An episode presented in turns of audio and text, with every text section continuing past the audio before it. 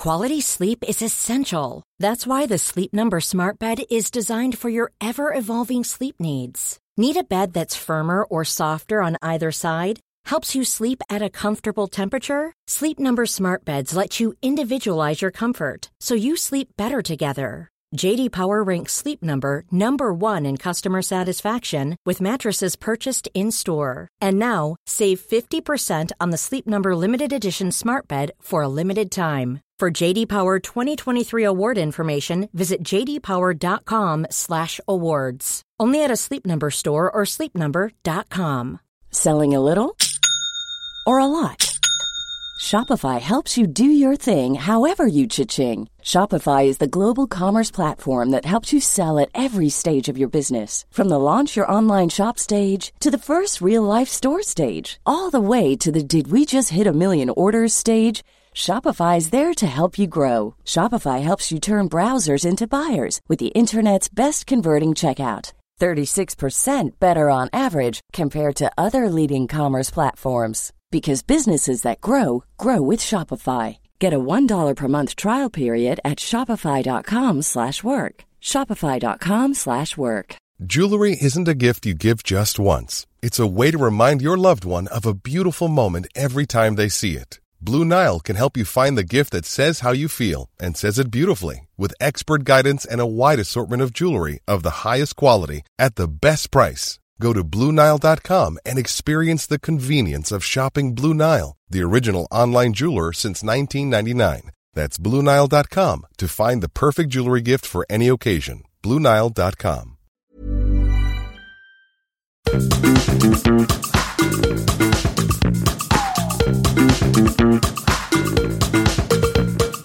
This is Reasons to be Cheerful with Ed Miliband and Geoff Lloyd.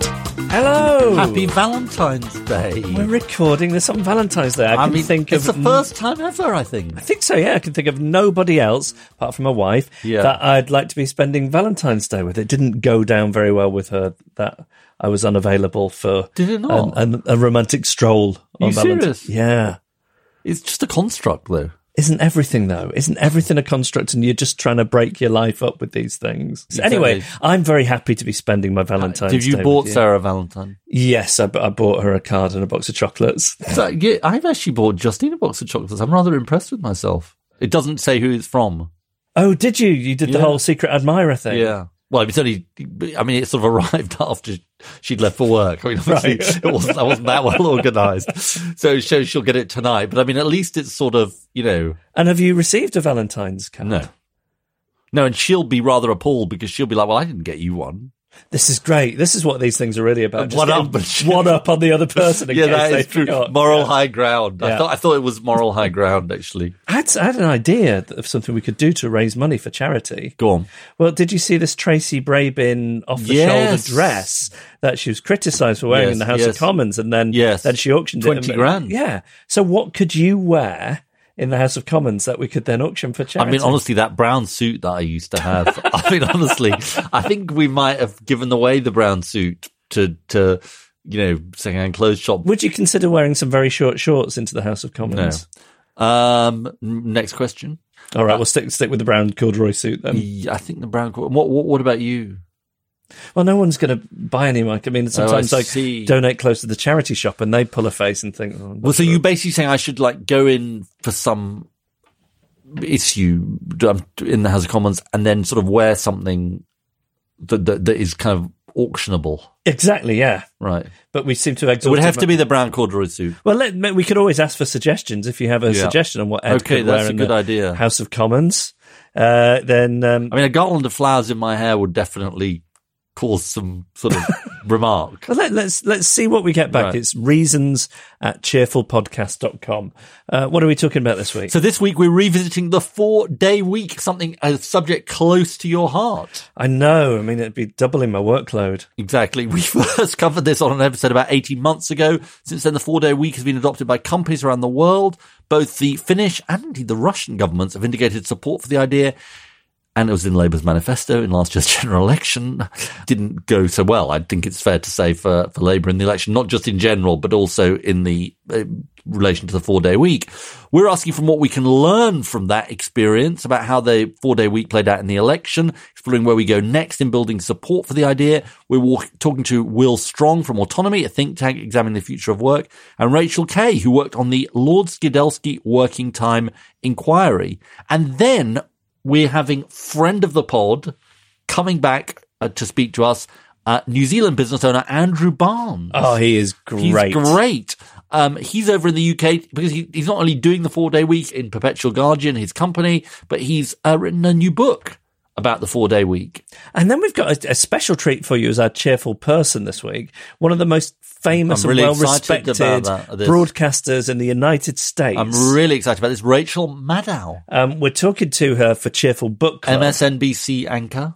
But we thought you'd you'd get a kick out of hearing her. Yeah, but still, they, well. this, people are going to hear a sort of you know uh, a snippet, a, a snippet, taster, a taster, and then if they want the full thing, they need to subscribe to Cheerful Book Club. That's right. What's your reason to be cheerful this week? Well, my reason to be cheerful is that I was on the tube, the London Underground, uh, coming back from work, and I met a very nice woman called Fiona. And she said, I have just the vegan cookbook for your children. Oh. Now, which I have not yet got around to buying, but it's by somebody called Dreena Burton. And Fiona has two boys who are eight and uh, 10. She has a husband who's a flexitarian.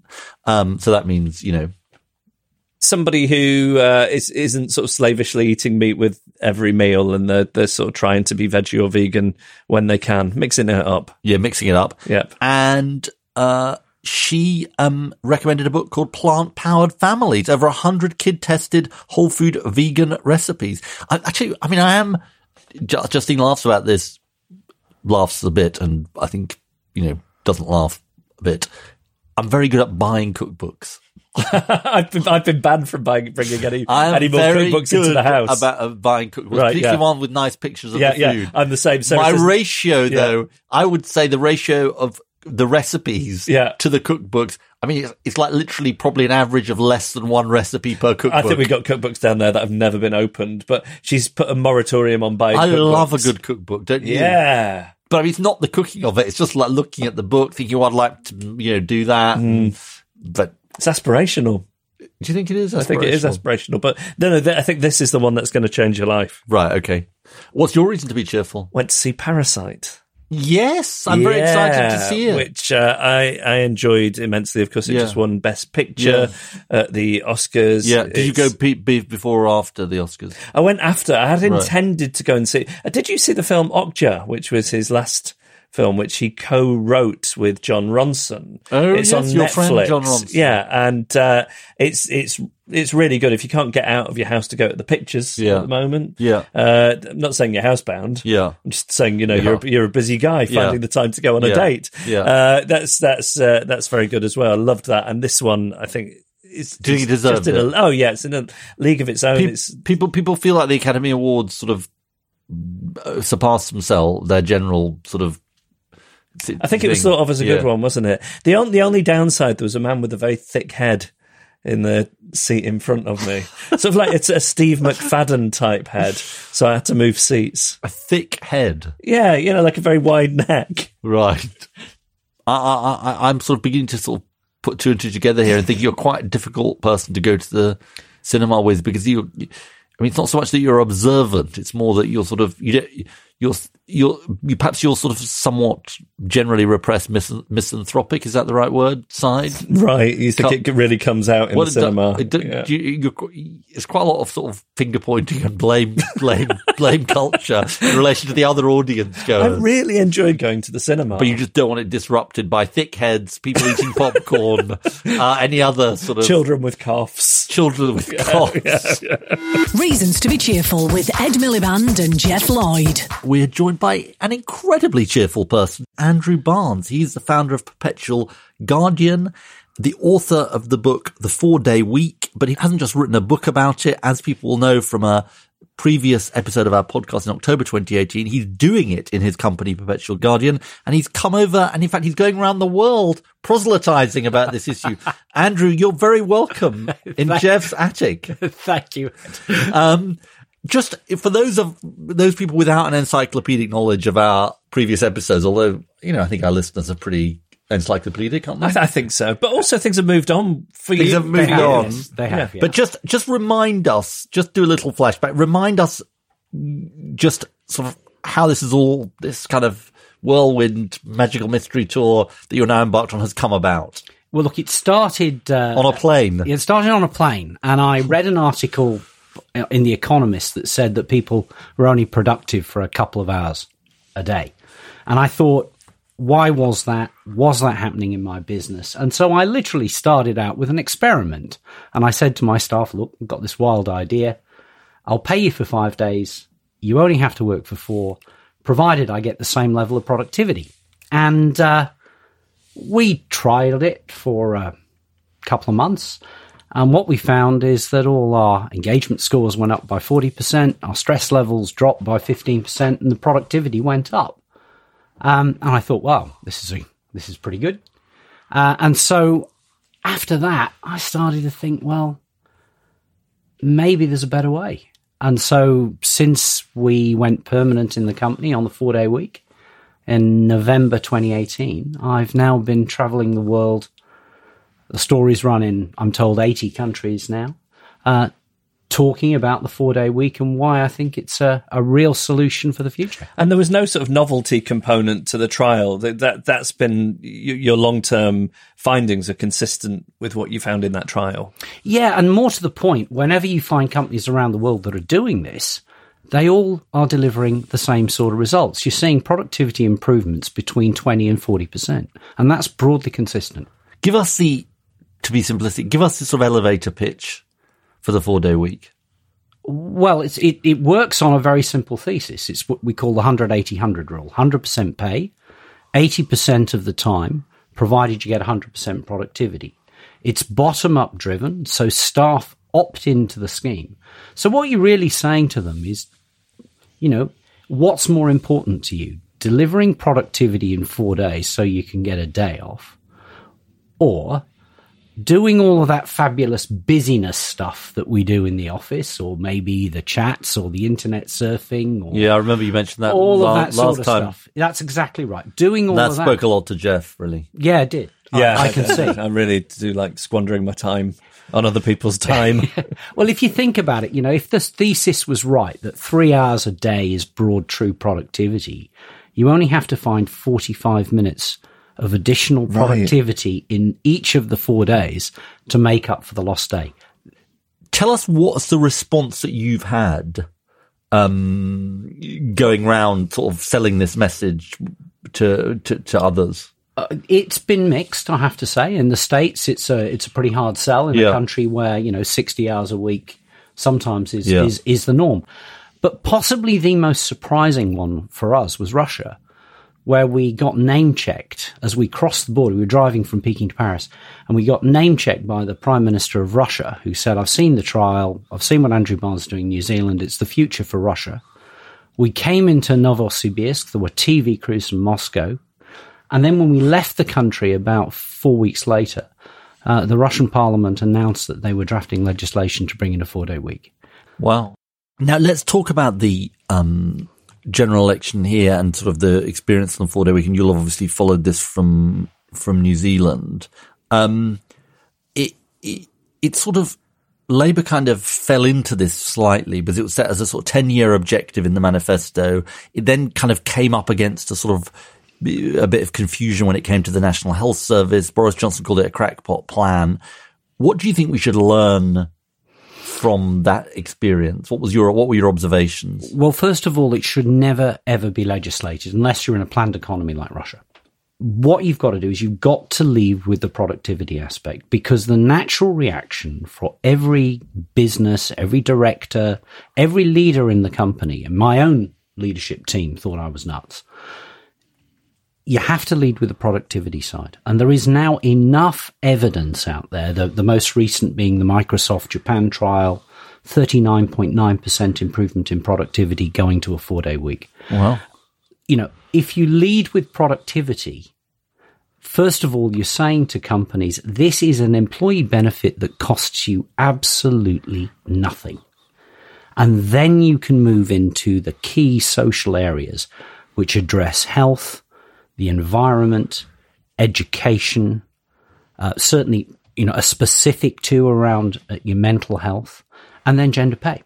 And all of these things get addressed with the four day week. So you can then have a very informed discussion, which then should make sense to people. if it's not going to be legislated for, how do how are we going to move towards it? What I mean by not legislated for, I mean, I think employment legislation has to be crafted so it can permit it, but you shouldn't mandate that every company moves to a four day week because what works for me doesn't necessarily work for you.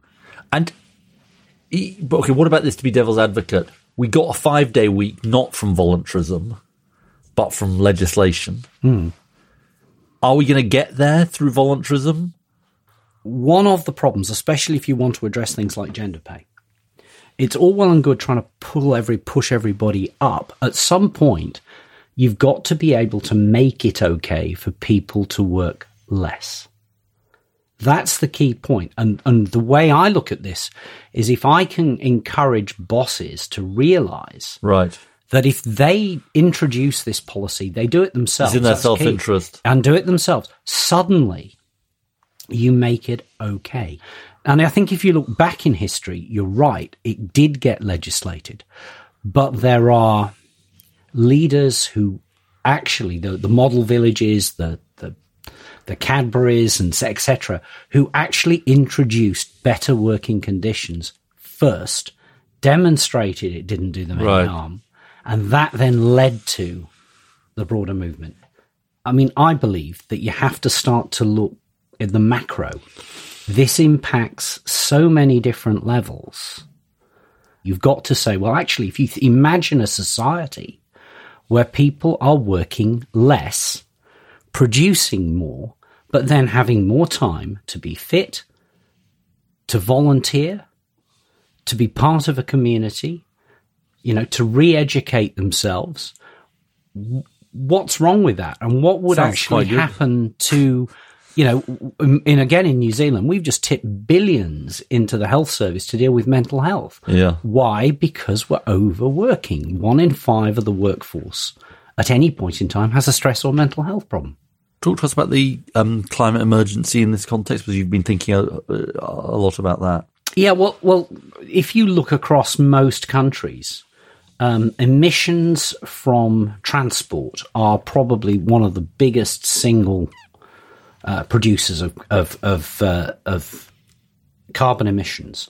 If you did in the United States, that would be the equivalent of taking ten and a half million cars off the road every year. But remember, what also happens is that you don't have as much congestion. So congestion produces an awful lot of carbon emissions. It's also, by the way, a big driver of stress. So if you can eliminate congestion, not only do you then produce, you know, in Auckland's terms, we would put 2% on Auckland's GDP if we could get traffic to free flow. What do people do with the rest of the time they have off, though? Well, actually, interestingly, all the evidence suggests they do low carbon activities as well. It is a thing. Most people try and eventually spend more time with the family. Yeah. And and, and I, I'll tell this story that I have a chap in one of my offices, and he is about my age, but he has a, a granddaughter. And what he does is he, he takes two afternoons off a week. So he walks home. So he's getting fit because he does two afternoons home. His granddaughter comes round. She's quite young and they do little chores together around the house. So again, low carbon footprint. At five o'clock, his daughter comes round and they have tea together. So that's giving a little bit of family cohesion. And when he tells the story, he cries. That's Yeah. what this is about. It is about basically changing people's lives, giving them something they can't buy. And that's so important that that's why they deliver the productivity because they want to make sure that deal is maintained. but it fundamentally changes the lives of families and communities. And it, you know, I, I look at some of the stuff that I've done over the years, and the reason I am traveling the world now talking about it is this is the best thing I've ever done. You don't Wow. get many chances to change the world, and this happens to be mine. I'm, I'm, I'm, I'm- in. you're- I, I find you so inspiring. You're to totally to. compelling. You, you know, I mean, I hope. I hope you can just spend as little time as possible running your company and just keep going around the world advocating this. Just before we finish, what's your what's your sort of plan? On this now, Yeah, Yeah, well, we are creating um, a global academic uh, network. Why we're doing that is we need to get research. We need research which convinces companies that it's safe to implement this. It's the nobody gets fired for buying IBM concept. If Yeah. you've got good research that proves that productivity goes up, it's safer for me to introduce it. And then what we're also then doing, also on a uh, not for profit basis, is we're building up a network of consultants so they can help companies around the world. Because my problem i- is that, that you know, my partner Charlotte and I, we can't talk to that many companies in as many jurisdictions as we're being asked to do. So the book addresses a bit of it, but the idea is let's make it easier for companies to do this. And, and this is a great way to address the big issues facing the world today. I mean, you know, it's the climate change, it's the impact of AI, it's mental health, it's family cohesion, it's just having time to be human. And this is what this is about. Andrew, the book is the four day week. It's very, very compelling. We wish you the best of luck with your incredible campaign. Thank you. So to talk further about um, the four day week, where it goes from here, uh, I'm delighted to say that we are joined by Will Stronge, who's director of Autonomy, a think tank working on the future of work, and Rachel Kay, who was a researcher for the uh, report that Lord Skidelsky, Robert Skidelsky, did on working time. Thank you both for for joining us. Rachel, why don't we start with the Skidelsky report, which was commissioned by John McDonnell to look into these issues. Tell us what it concluded on, well, whether it was a good idea to shorten working hours, let's put it that way, and how you make it happen. it concluded that it definitely was a good idea because from looking at history, we can see that um, there have been some radical changes in working time, um, which at the time have been seen as as as problematic, especially by business, um, but that then in in times to come have actually been seen as really positive. So, for example, the the 1938 Holidays with Pay Act, which mandated that companies gave their workers one week of paid holiday, which now we would think is actually not very much, but at the time it was really controversial. So, um, the main message for the recommendations is that the state needs to be the main driver of working time reduction. So, firstly, the report recommends that the public sector should lead on working time reduction. So, bringing about a phased reduction in hours in the public sector through investing in um, automation and reorganising work practices and then spreading those gains throughout the public sector because obviously some parts of the public sector are not going to see the same productivity gains as, as others. And the key point about this, just sort of before we turn to Will, to sort of keep in mind, I think I'm right in saying, and you correct me if I'm wrong, is that the history of this and presumably the future of this is productivity goes up and therefore you can work fewer hours for the same pay. In other words, in general, this is not a let's cut people's pay. Yeah, Idea. definitely. That that's certainly been the history, isn't it? Yeah, and that's always been what unions have, have fought for, um, is keeping the same pay um, but reducing hours, and that's definitely what our report would, would recommend. Well, let's turn to you. You've autonomy did did a report on on this, also, which I'd strongly uh, recommend people read. Um, wh- what's your perspective on? Because I think there's general agreement. This is kind of a, a good thing to do if it's doable. What's your what's your general view about wh- how we go about the process of achieving it? So I think, as Rachel already has said, unions have a huge part, to play, and it's really encouraging that unions are kind of like waking up to this issue. So obviously, the, the Communication Workers Union are campaigning for shorter working hours in the postal service, but also um, I know that Unite, um, certain aspects of Unite are interested in the automation question, and they they they are strongly tying the, the discourse around automation to, to shorter working hours. So that's really encouraging. So in other words, automation will have it, yes, but it's got to be tied to benefits for the workers. precisely, yeah. Yeah. So like shared prosperity, basically. Yeah. So I think unions should be campaigning on this, and I th- I'm glad to see that they're, they're, they're doing more of that. Um, I do think the, private sector has a part to play here. You know, at Autonomy, we run like a kind of trial service for companies. And Um, how's that gone for the couple of companies? well, so our first client, um, they didn't want to go public until a few months Yeah. after we finished, and the Telegraph covered it uh, two weeks ago incredibly Right. positively. To some extent, I was waiting for the negative. yeah, what's the, what is the client? Uh, they're called Big Potato Games, Right. Um, and they make uh, board games in Shoreditch. and Um, how many of them are there? So there's 20 in that company, roughly, r- around 20, and there's like a design team, there's a kind of a sales team, Great. warehousing team. And it's So- worked. Yes, and they're they're, keep, they're keeping it. But I think what's important about the private sector and businesses is that you need to point to examples and say, Yeah. yeah, because people often say, well, you know, this will never catch on, or Yeah. it can't work in my sector, and it's well, actually. You know, we we can point to a number of different companies, and we're creating a kind of a business network of those that do. So I think strategically, it's it's really important to be able to point to those. And then finally, uh, and this is the reason why I left it till last, is because Rachel's already talked about. It, I think the state needs to be heavily Yeah. involved. So you know, in the report you mentioned, we we talked about setting up an organisation called something like Automation UK, where we can get business unions um, around the table to how to how do we deploy these technologies coming into the marketplace. Let's talk about this question of if it's such a good idea, why did it go so badly uh, uh, in the election? I mean, i i I don't know whether you think that's the right perspective. Just, but both of you tell us what's your um, what's your perspective on the way this was discussed in the election and why it didn't seem to go so well. The first thing to say is that it was picked up by the media um, as, or some of the media, as something that would happen immediately, which actually it wasn't, and that wasn't how it was discussed in the manifesto. It was meant to be something that was phased in over 10 years and quite gradual. Yeah. If you think about the the rough average of working hours in, for full time people in the workers in the UK, 42 hours, and then moving to 32 hours over 10 years, sort of an hour a year.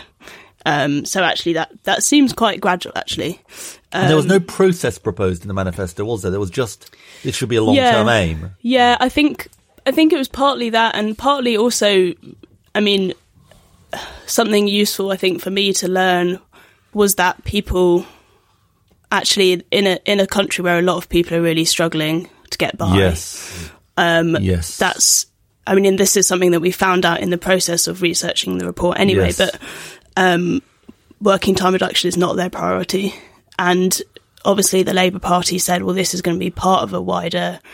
Which sounds like pie in the sky, doesn't it? The Um, Yeah. danger is it sounds Yeah. like pie in the sky. And people are worried. I think that the things that, that were the most important to them, which you know, if you're struggling economically, you want to be paid more. You don't want Yeah. to have shorter hours, even if you keep the same wage. Um, so actually, the people really didn't think that that was the most important thing, and they were thinking, well, why is this in a manifesto when we're in such a bad situation as a country? Um, so I think that is an, an important point that um, actually countries that are, you know, have more equality and less low paid work are going to be more receptive. I think for me, there's Yeah. two things. I think slightly more con- like slightly more Yeah. specific, but I actually agree with everything Yeah. which was just said. But I think there's two things. I think there wasn't coherence in the party. So I think, as you say, some Yeah. politicians were saying we're not going to have this in the Yeah. NHS, and then John McDonnell would say, actually, yes, we are. We are. Um, and I think that created mixed messages and allowed it to be kind of picked off. I think to some extent the policy was left out in the wind. And then the final thing I think, which is important, and this is exactly where it was attacked, was it wasn't costed in the public sector. And so Yeah. we at Autonomy have done the costing in the public sector, but we only did it after the fact that it started getting attacked. Right. Um, so this is, as you say, in the manifesto, it was simply uh, quite a vague transition plan. But when we costed it, it was much less than what um, you know, the CPS or the Conservative Party had costed it at. It was a fraction of the cost. But I think there were some simple steps that could have been taken to um, kind of buttress it like the other policies. I mean, it's also, isn't it? What's the theory of change here? How's it going to come about? And I think both of you have given quite subtle um, accounts of how this can come about. And I suspect the Labour manifesto was meant to be a, mm, you know, there was subtle thinking behind it, but it came across as more it's just going to happen and government's going to make it happen. And that looks implausible for people and also out of sync with what people are concerned about. I mean, I, having done some reading about this recently, actually one f- fact which you may find fascinating or not. You know what? Do you know why football matches are at three o'clock in the afternoon on a Saturday? I don't. It's because of the 1850 Factory Act mandating that the factories would finish at 2 p.m. Is that right? Yes. And it was sort of to create, it, there was this thing called Saint Monday, which was basically a day off, a kind of, a kind of non-mandatory kind of anarchic day off that people would have, but they'd just be so exhausted by the end of the week. And it was partly to get rid of Saint Monday that they were given half a day uh, on Saturdays. Anyway, that's why football. But the, the question I was going to ask rather than that sort of historical digression was, this is a rather technical point, but it sort of brought back my kind of economic, uh, maybe call it training. Um, the gains that were made historically were in manufacturing. And it's easy to see how you go from in the pin factory, you know, making 100 pins an hour to 200 and you can raise productivity in services. And this is a point strong, point strongly made in the Skidelsky report. In services, it's much more complicated.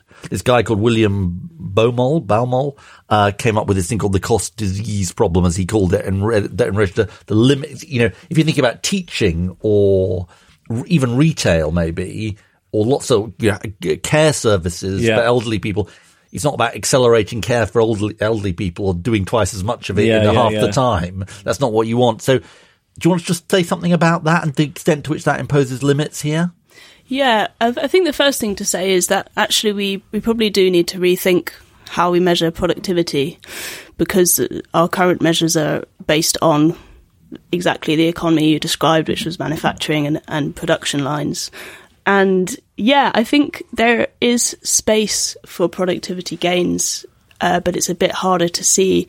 So, a think tank uh, called the Institute for Public Policy Research has done a bit of of work on this, looking at how, for example, in social care, you can use automation uh, automation technologies to automate uh, schedules for for carers, um, so that that doesn't have to be done um, manually, and that would actually help to save a lot of time. Right. But the question is, you know, would it be enough time to actually Right. make a difference, a major difference? I mean, in the working end, week? presumably, you've got to find productivity gains across the economy as a whole and use it to, if you're going to pay people the same yeah. for fewer hours, use it to fund services, for example. Is that, is that basically right? I mean, I think there's a number of ways of going about this. I would reiterate Rachel's point about how do you measure Yeah. um, um, Yeah. yeah, productivity. But I guess I think the point you're, you're alluding to is how does the state intervene here? So talking about subsidizing, um, that we could think of plans, for example, to um, subsidize transitions to four day weeks and first movers get these subsidies and that can become an incentive for other companies to kind of get on that um, kind of uh, gravy train of subsidies such that after a while the economy balances out you know, 40 week firms get subsidies, but once everyone's a 40 week firm, there's no more, there's no more um, kind of uh, tax breaks given to them, for example. I mean, this is that was a sketch of a plan, but that's an industrial strategy, which I think obviously we don't have right now, but that's something which we want to look into, particularly autonomy. Just on terms of the lessons of the past um, about how this happened, it was the state taking action, unions. Yeah. Uh, I mean, they're the two big drivers. Is that correct? I'm just trying to think about how the Yeah. past relates to the future. And I mean, so you need action by the state, but but power is important too, isn't it? Mm. Power in the workplace. And in Will's report, it's kind of, and I know some of this is contested because you've got to take into account of women and men and, and so on. But it seems like you know, everyone talks in Britain about productivity falling off a cliff, but but the working hours stopped falling even as productivity was quite high. Mm. So it feels like power in the workplace is part of it. Yeah, I think that's a really important lesson to learn from history. Um, is that although productivity gains do enable working time reduction to happen without loss in pay, actually it's it's really about this power balance between the employer and the employee. So how do I not feel depressed about this? If I think the the state, uh, the current government, don't seem like they'd have much appetite for this, and the unions are sort of weakened in this country. How how do we defibrillate this idea after after the election? Good, good, good, good, good metaphor. Defibrillate. Yeah. Thank you. Um, well, there's work to be done. Um, you know, it's important. You're to- the defibrillating duo, the two of you. yeah, just, just, just Rachel and I are going to solve this problem. Exactly. Um, Rachel just and you wait. Will, the defibrillators. I mean, I think outside of electoral cycles, there is fine. Trade union power needs to be um, increased, and this, but it's not just about increasing trade union power. It's also about introducing this idea into all of you know into into the discussion. And every time we talk about work, and I'm glad that the TUC is is not. For example, as one institution within the trade union movement is not backing down from working time, and that's really important. Um, but I think outside of also outside of the electoral cycle, I think much much more public campaigning can be can be done. So we're going to be pushing um, a campaign called Shorter Working August. Um, so a kind of there's already a bank holiday in August. We're going to encourage all the four day week firms currently in the UK to shout about it, you know, to kind of give it some publicity, but also encourage one or two large employers to to uh, kind of get on that just for the month um, and kind of have that year and year like every year we're going to run shorter working August. As a And what is it? You finish early on a Friday? well, I think you can take it either way. So it could be 32 hours across five days or just a four day, four day week. Yeah. There's some nice fringe stuff you can do around that. So you can, for example, get, you know, large, um, large pub chains to do drinks deals on Thursday nights. Um, all this kind of stuff. I think small little campaigns like that can grow and ultimately it can great, raise an awareness, just like Jeans for Genes Day or, you know, Macmillan Cake Sale. I think. know, Veganuary. Exactly, exactly. Everyone loves a month uh, Yeah. theme, right? And I think, Yeah. you know, we're, we're, considering what kind It of needs a phrase. well, here we go. Ready? Go on. Wait, so shorter working August. Tagline is "Summer is coming." Like, the- like you know, winter is Like coming. winter is coming, yeah, yeah. Um, this is that's it's just a sketch, but we'll. I think um, there's a lot to be done outside. Half just- day August. Sorry, I won't give up the day job. Ah, ah. I think. Yes. Come on, we need a good phrase. I mean, look, shorter working August. Will it doesn't quite do it for me. you don't like Summer is Coming. I think that's because it's going over my head. Right, it's, it's Game of Thrones thing. Yeah, I know. It just went Yeah. over my head. Well, we, we would happily pass on suggestions if they come in via Abracadabra emails. August. Yeah, Ah. get it. As, as you said before, I think. Yeah, maybe yeah. you should give up the day job. yeah, exactly. um, so, uh, Rachel, Gorm. Uh, you're part of the defibrillating duo. What, what, what, what's, give us some reasons to be sort of, to think this is not dead in the water.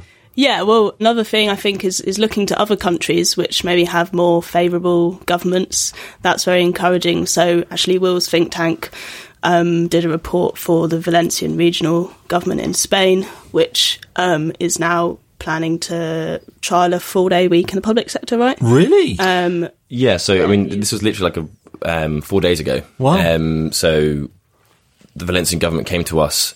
Wow. Um, they found us through various means, and then they Yeah. said we want to like think about a working time strategy for the region. So that's the east coast of Spain. Is that going to happen? Um, so if you want to go to Alicante and Benidorm, We do. four day weeks. Um, We do, well, so, so, definitely. so it's been picked up, but yeah. How do you think like- I'd get on in Benidorm? for a Geoff? working holiday. Um, So yeah, so it's it's it's exciting. It's an exciting uh, moment because it was covered by the national Spanish press. Apparently, trade unions are quite interested there. Those from outside of the Valencian region, that is. Um, so that's a really good. That's a really um, good example of a kind of like a municipality or, or a regional government kind of taking these ideas up, and we expect that to spread. And in fact, it's part of our defibrillating process to actually spread that around Europe as well. So we know uh, other municipalities are kind of interested. Rachel, isn't the point you make also sort of, and will, sort of fundamental to this, which is, you know, people are overstressed at work. Lot, the, the evidence is that lots of younger workers, not just younger workers, want more of a balance of leisure and work.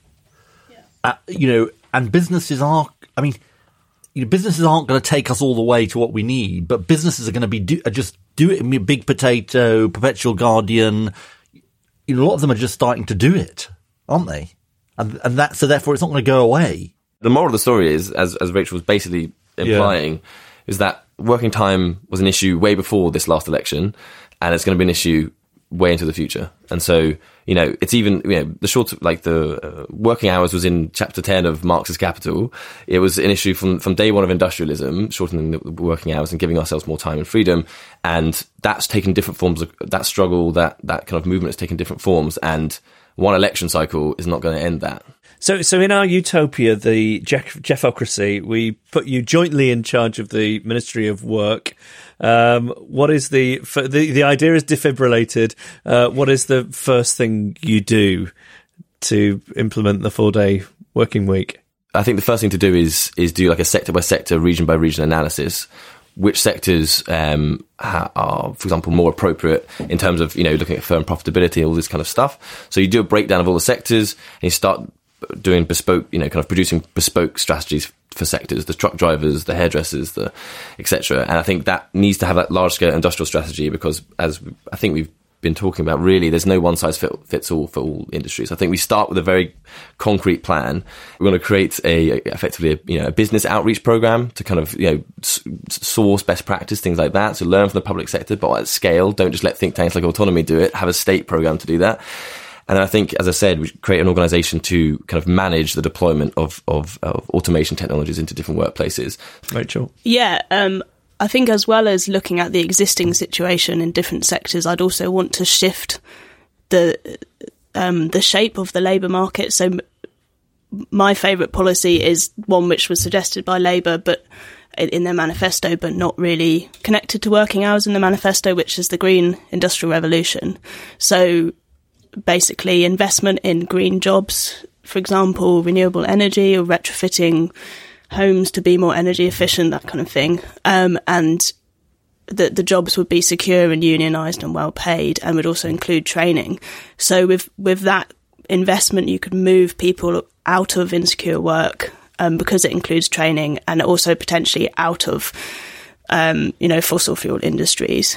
I forgot to say Yeah. the main point of that connecting it to working hours is that the jobs would be on shorter working hours. So that would set a standard for the rest of the economy. That was kind of the central point. So we just need a, a snappy name. yeah. And you're you're looking at me as if to say you're not going to come up with it. No, we, we need we need to throw this out to uh, the cheerful listenership.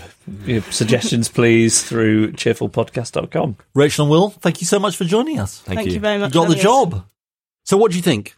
Since the last time we talked about this idea, Yeah. I, I've been a convert. I Yeah, think I mean it's, a natural one for you, isn't it? Yes, it is. Yeah. Yeah, yeah. I, I it's think a bit long. It's a bit too many days, but yes, but you know, I like I like my work life balance.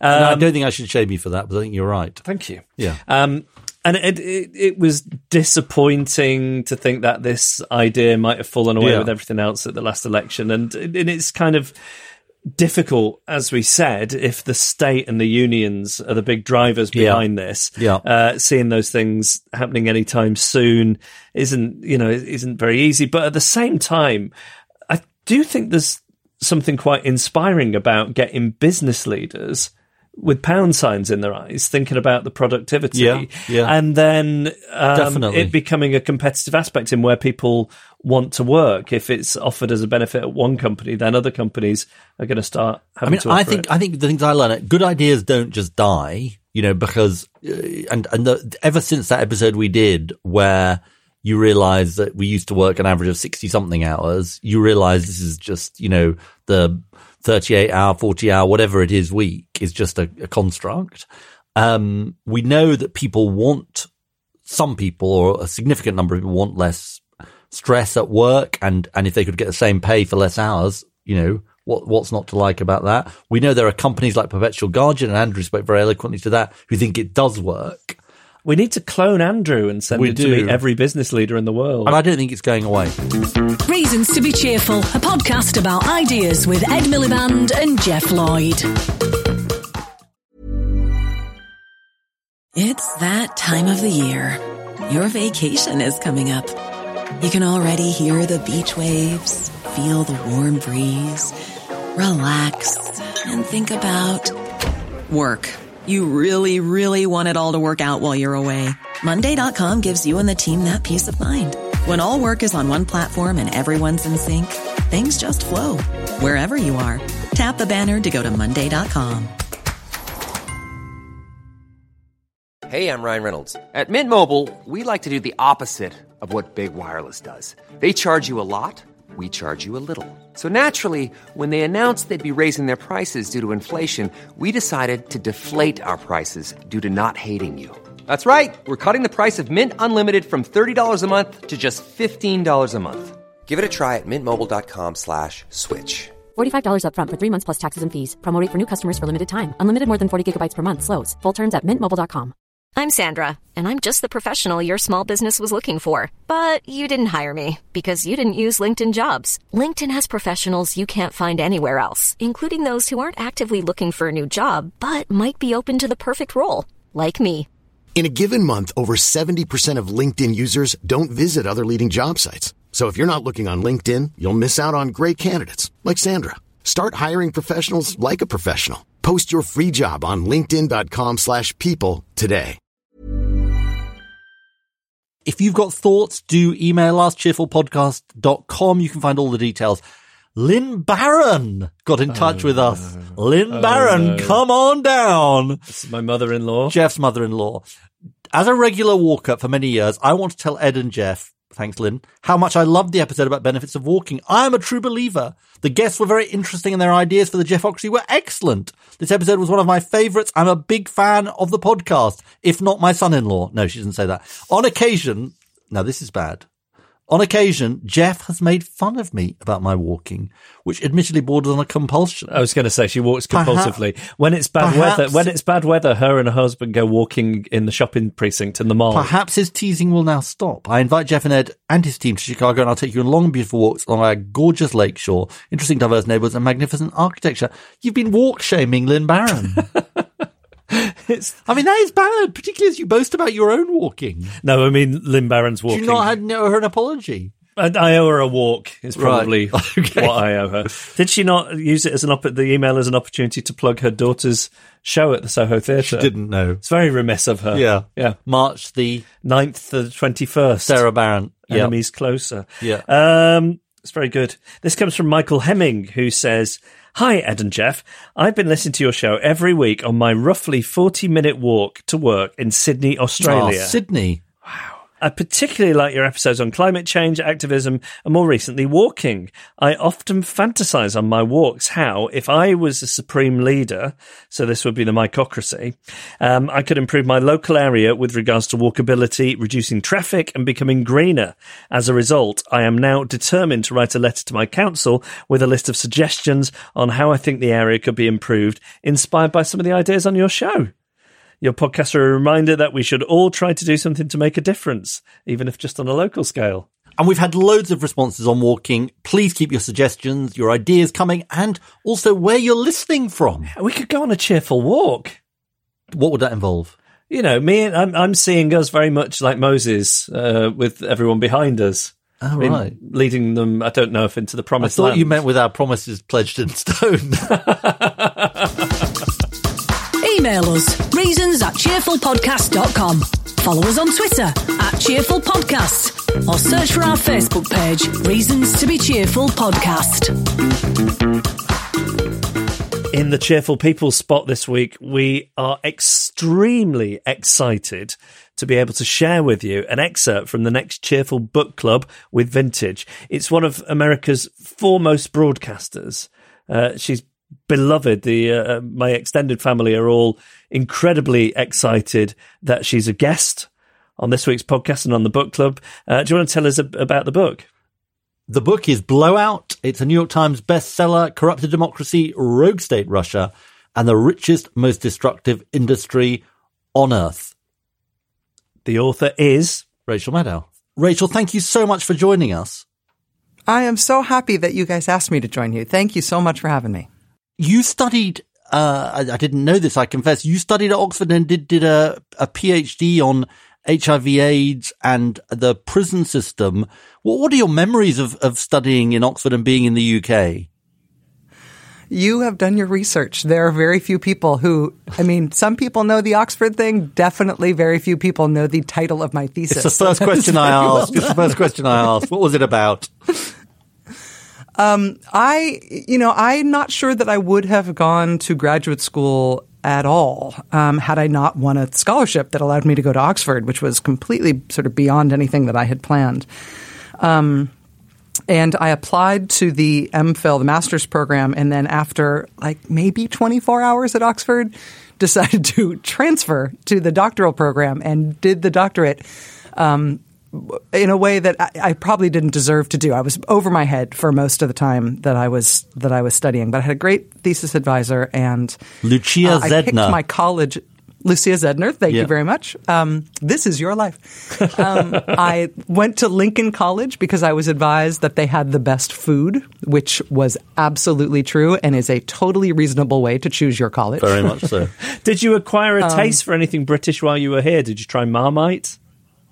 I had Marmite for breakfast this very morning before coming here to speak to you. Wow. It it has stuck with me, and in the book, there is a little sidebar story about a failed British effort to do fracking using Marmite as part of the fracking fluid. Which is only in there because of my devotion to Marmite, which I learned at Oxford. Now let's talk about your your book. Uh, it's a it's a it's a absolutely fascinating sort of expose, not just of the oil and gas industry, but but the effect it has on on states. Just, just for our listeners, tell us a little bit about the main argument and perhaps what what what motivated you to write the book. You know, I have spent an inordinate amount of time since the 2016 election reporting here in the U.S. on the Russian interference effort and the implications that has for this strange presidency that we've been having ever since.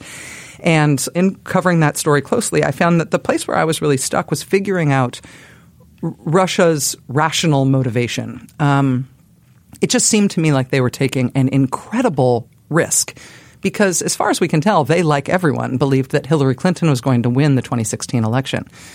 Um, and so, taking this sort of wild swing at her and at the U.S. government by interfering in this way, where they didn't even really bother to cover their tracks at all, seemed to me like a very high risk maneuver for the Russian government. Hillary Clinton was already a Russia hawk coming in. Had she been president, with Putin having taken these shots at her, who knows what she would have done in terms of U.S. Russian relations and confrontation. So that risk seemed so high, it made me start to look for what reward they could have been seeking that would have created a, a ratio that made that action make sense. And where I ended up at, um, just in trying to figure that out, was in looking at the Russian economy. And this situation that they're in, which I think is underappreciated in the West, which is that they are a you know, gigantic country with a huge population and a ton of potential and a ton of resources, and they have an economy you know smaller than Italy's, and the um, bad economic choices that Putin has made have been rational in in the sense that they've maximized and concentrated his power, but they've also made it made Russia essentially a petrostate um, that needs the access that needs access to Western oil majors in order to continue to produce for the one economic asset that they have as a country. The influence of Western oil majors in Russia, I think, is something that the oil industry ought to account for. And I think we also ought to appreciate that oil and gas tends to ruin governance everywhere they operate, almost everywhere they operate. And that those geopolitical consequences to me are interesting. I wondered if you could give us a picture of where you think we are in the Democratic race at the moment. We are in a big mess. is where I think we, We are too, But, you Rachel. know- actually, yes, it's um, but you know that's it's democracy. It's the way it should be. I mean, to have Michael Bloomberg competing a as a Democrat when he has been not a Democrat for a lot of his life, competing without um, putting his name on the ballot in any of the early states, spending hundreds of millions of dollars to the point where one wonders what else there is for him to buy.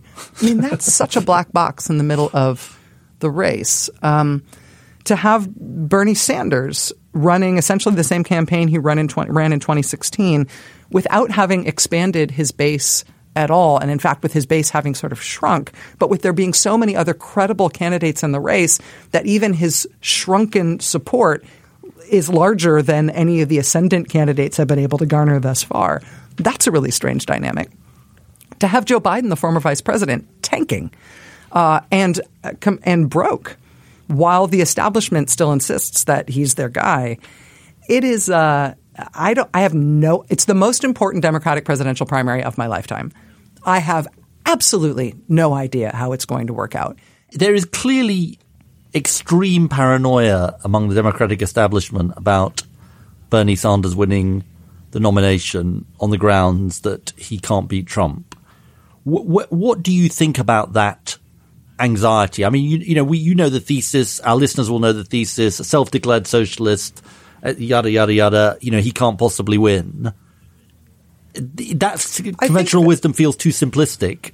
But what, what do you think? Absolutely, it does feel too simplistic. I mean, first of all, in a two-party system and a, and a basically divided down the middle country anybody who wins the nomination of one of the two major parties has a 50% chance of being the next president. Full stop. Second of all, anybody who tells you, based on either polling or punditry, that somebody is unelectable as the nominee of a major party missed 2016. yeah. That said, on his own terms, Senator Sanders, his sort of theory of the case of, of why he is electable um, and why he has a, a, different path to victory than other more moderate candidates might have, but it's viable and he's still a safe choice. His his case is that he can he can get more people to vote than would otherwise vote. He can goose turnout, particularly among young voters.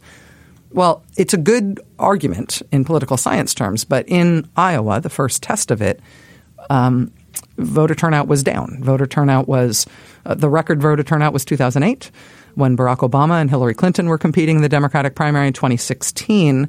Iowa was way down, um, and the numbers this year were along the line of 2016, which was to say way down. So that's the real problem with him, not something about his ideology or something about his presentation. I think we should ignore those things and look at the way he plans to win. Did you did you follow our, our general election at the end of last year? Didn't go you, so well. Do you see parallels with Jeremy Corbyn and Bernie Sanders?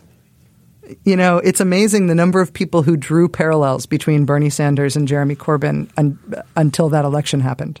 and then once that election happened, everybody denied they had ever made such an allegory. Um, that was a very you know he was a very he was he was proudly claimed um, as the as the reflection or uh, you know the, the, mirror image of Senator Sanders until until that de- defeat. But um, it, it's I mean it's uh, every election is different. Every candidate is different. It's it's you know I think it's hard for us here. It's hard for me not to still draw parallels between the original Brexit referendum and the and the and the Donald Trump Definitely. victory in November of 2016. It's hard it's hard not to draw these parallels between our countries, but it's probably folly. I mean, I'm I'm a bad pundit anyway, but boy have I learned humility over these over these last 4 years. Well, look, Rachel Maddow, you make us cheerful. You do have a fantastic book out. Uh, it's Blowout. People should buy it. They can uh, watch you on MSNBC. Thank you so much for joining us. Ed and Geoff, thank you so, so much. It's such an honor to be with you guys today. Thank you. Reasons to be cheerful with Ed Miliband and Geoff Lloyd. Oh, we're in the outro. We are in the outro. And do you remember that we asked, I think last week or the week before, um, where you listen yes, to the podcast yes, and what you're yes. doing while you're listening to it? And we were, we're sort of looking for exotic locations or activities or combination of the two. We received this one. It says, Good day, Ed and Geoff. That may give you some clues to where, which part of the world it comes from. In relation to your request, to let you know where we're uh, listening from, I just finished listening to the trade episode whilst vacuuming my swimming pool Oh my God. in Sydney, Australia. Oh my god! So says Chris Bowen, Shadow Minister for Health at the Parliament of Australia. Chris Bowen, Our shout out to spheres you. of influence into Chris's swimming pool. Definitely. Can we come and have a swim? Uh, yeah, that's great. It's exciting. So Can you beat that, listeners? yeah, and you know, it, it doesn't. You could be doing something very exciting in uh, a seemingly mundane Maybe we, location, can, maybe we can the other way around. Maybe we can do a little sort of Google Maps directions to work out how far we, how far it is from your house and see whether anyone can beat it. this this is good. I think it's ten thousand miles. I'm reliably informed. So we've gone from here to Sydney, ten thousand miles. Yeah. Let's see if we can find the person furthest from Chris for next week's episode. Oh, I like your style. Let's think about that. the furthest person from Sydney. Yeah. Maybe we can find somebody listening in the north of Finland, or maybe we've got some Icelandic listeners after our episode Good there. idea. but let us done know this before. Have. Let us let us know uh, where you are and what you're doing. Uh, email us through the website cheerfulpodcast.com. Should we thank our guests? Hmm. I'd like to thank Will Stronge, Rachel Kay, and Andrew Barnes. And thanks to Rachel Maddow. Now, you can hear the whole of that interview. Yes. Just give you a little teaser there, but you can hear the whole of that interview on this week's Cheerful Book Club, which is brought to you by Vintage. Um, it's on a separate feed, so if you look wherever you get your podcasts from, look for Cheerful Book Club. Make sure that you rate, subscribe, review, Tell all your friends. tell all your friends. Emma Caution produces our podcast with backup and research from Joel Pierce and Joe Kenyon. Gail Lofthouse is our announcer. Ed Seed composed the music. James Deacon made the idents, and the artwork was designed by. Henry Cull.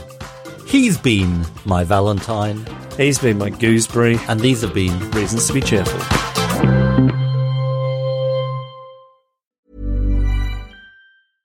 Hey, it's Paige DeSorbo from Giggly Squad. High quality fashion without the price tag. Say hello to Quince. I'm snagging high-end essentials like cozy cashmere sweaters, sleek leather jackets, fine jewelry, and so much more. With Quince being 50 to 80% less than similar brands.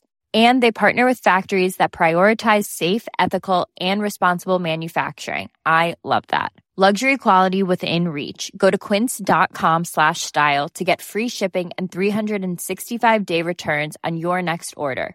Quince.com slash style.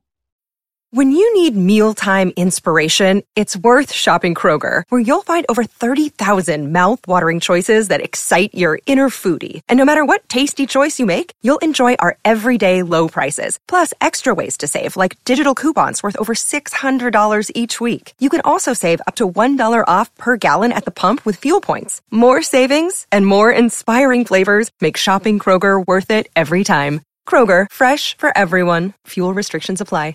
Save big money and transform your home with new appliances now at Menards. We offer the lowest prices and the largest in stock appliance selection. Ready to take home today. Check out top appliance brands, including KitchenAid, Maytag, Whirlpool, Amana, and Criterion. Upgrade your home and save big money on new appliances at Menards. Shop our entire selection of appliance options online today at menards.com.